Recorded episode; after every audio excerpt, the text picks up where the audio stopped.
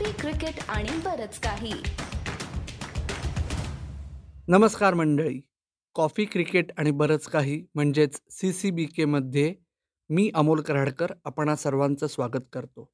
आज आपण बोलणार आहोत अर्थातच भारत आणि इंग्लंड यांच्यातील पहिल्या कसोटी सामन्याच्या दुसऱ्या दिवसाच्या खेळाबद्दल. आणि या दिवसाच्या खेळाबद्दल सुरुवात एकाच गोष्टीने आपण करू शकतो. बरोबर? काही लोकांचं असं म्हणणं असेल की सुरुवातच काय शेवटसुद्धा त्यांनीच करायला पाहिजे.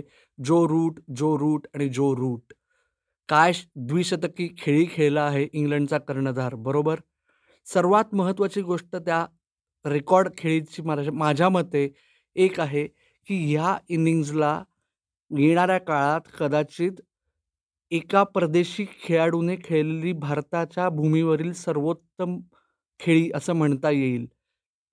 जो रूटचाच इंग्लंडचा साथीदार केविन पीटरसनने दोन हजार बारा साली वानखेडे स्टेडियमवर एक अशीच सर्वोत्तम खेळी खेळली होती. परंतु माझ्या मते ही खेळी तेवढीच चांगली कदाचित तसूभर पुढे जाणारी ठरू शकेल जर ही टेस्ट मॅच आणि ही सिरीज इंग्लंडने दोन हजार बारासारखीच जिंकली तर.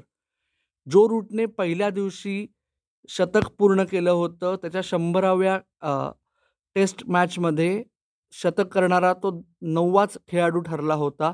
परंतु त्याहून महत्त्वाची ही गोष्ट आहे या आजच्या दिवशी त्यांनी ज्या पद्धतीने रचलेला पायावर कळस चढवला ती गोष्ट कदाचित या सिरीजमध्ये मैलाचा दगड ठरू शकेल. जशी अजिंक्य रहाणेंनी कर्णधार म्हणून मेलबर्नमध्ये खेळलेली शतकी खे खेळी खूप महत्त्वाची होती त्या सिरीजसाठी तशीच कदाचित जो रूटची आजची द्विशतकी खेळी इंग्लंडसाठी ठरू शकेल.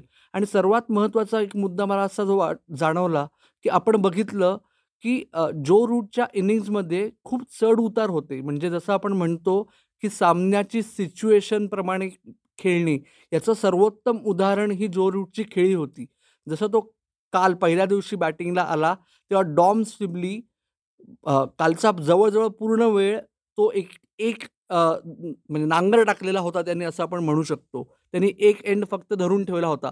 त्याच्यामुळे डॉम सिबलीबरोबरची जी दोनशे रनांची खेळ पार्टनरशिप होती भागीदारी होती त्याच्यात जो रूटचा सिंहाचा वाटा होता रन स्कोरिंगमध्ये आज सकाळी आपण बघितलं जेव्हा बॉल थोडासा उल जास्त वळायला लागला रादर व्हेरिएबल बाउन्स दिसायला लागला आणि बेन स्टोक्सनी गिअर बदलायचं ठरवलं त्याच्यामुळे जो रूटनी बॅकफूटवर गेला जो रूटनी फक्त स्ट्राईक रोटेट करण्यावर लक्ष दिलं आणि त्याच्यामुळे बेन स्टोक्स आणि जो रूटची जी साधारण एकशे वीस रन्सची साधारण भागीदारी होती त्याच्यात बेन स्टोक्सचा सिंहाचा वाटा होता त्यांनी ब्याऐंशी रन केले त्यातले.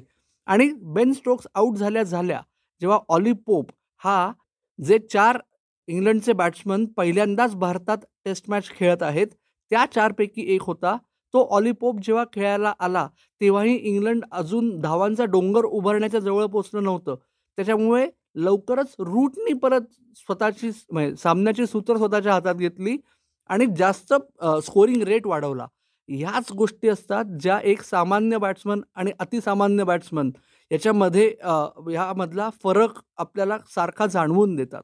आणि ते आज जो रूटनी त्याचा प्रत्यय वारंवार दिला. त्याचबरोबर बेन स्टोक्सनी ज्या पद्धतीने गिअर बदलला आपण बघितलं की पहिल्या दिवशी दुसऱ्या दिवसाच्या खेळात शहाबाज नदीम एस्पेशली जो लेफ्ट आर्म स्पिनर लेफ्ट हँडरच्या बाहेर जो फुटमार्क्सनी झालेला रफ असतो त्याच्यावरून बॉल थोडासा विचित्र उसळायला लागला होता. अर्थातच या पिचमध्ये विशेष काही नाही आहे त्याच्यामुळे जरी तो बॉल उसळत होता तरी तो जोरात वेगाने जात नव्हता खूप स्लो होता. त्याच्यामुळे खूप त्रास होत नव्हता. परंतु अशा वेळेस आपण बघितलेलं आहे एस्पेशली गेल्या दहा ते वीस वर्षात की परदेशी बॅट्समन असा एखादा बॉल उचलला ना की लगेच नांगी टाकतात ते घाबरून खेळायला लागतात. याच्या बरोबर उलटं बेन स्टोक्सने केलं.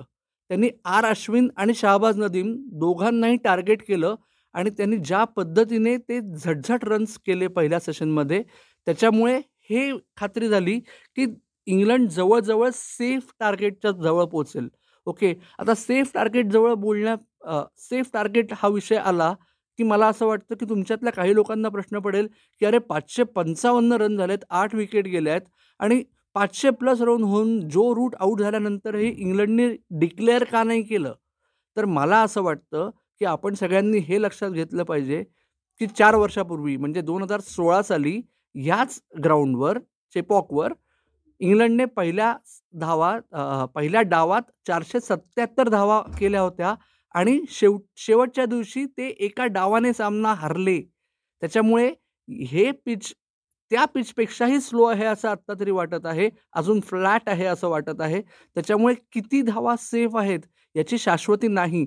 आणि त्याच्यामुळेच मला असं वाटतंय की आज डिक्लेअर न करणं हा त्याचाच भाग होता. किंबहुना उद्याही पहिला अर्धा तास इंग्लंड जर खेळलं तर ते माझ्या दृष्टीने फार आश्चर्याचं वाटून नाही आहे कारण काय शेवटी हा सामना जर वाचला तर पुढच्या आठवड्यात ह्याच ग्राउंडवर मॅच आहे. त्याच्यामुळे तेव्हा इंग्लंड अजून जास्त खेळू शकतात आणि त्याच्यामुळे डिक्लेरेशन हे आत्ता तरी त्यांच्या डोक्यात नसेल असं मला वाटतं. आणि तुम्हाला एक सांगतो थोडंसं हसाल तुम्ही पण जर भारताने पहिली खेळी म्हणजे उद्याचा दिवस आणि परवाचा दिवस भारताच्या फलंदाजांनी इंग्लंडच्या फलंदाजांसारखीच फलंदाजी केली तर शहाबाज नदीम आणि आर अश्विन यांच्यावर खूप मोठी जबाबदारी असेल जी र रवींद्र जाडेजा आणि आर अश्विनने मिळून केली होती दोन हजार सोळा साली चेपॉकमध्ये. तर खरंच तसं होतं आहे का?